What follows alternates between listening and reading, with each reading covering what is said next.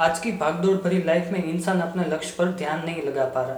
Smartphone, internet, social media से हमारा मन काफ़ी चंचल हो गया है। ऐसे में आप अगर अपना लक्ष्य तय करके सफल होना चाहते हैं तो आपको एक काम करना है।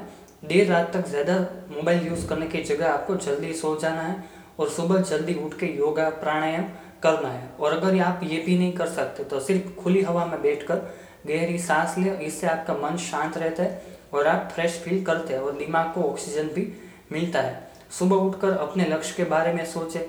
ब्रह्म मुहूर्त में सोची गई हर चीज़ आप हासिल कर सकते हैं। जल्दी उठकर आप अपने काम की तैयारी कीजिए और उस पर सोच विचार करके आगे बढ़ने का प्लानिंग कीजिए। ये एक बेस्ट समय है मॉर्निंग में।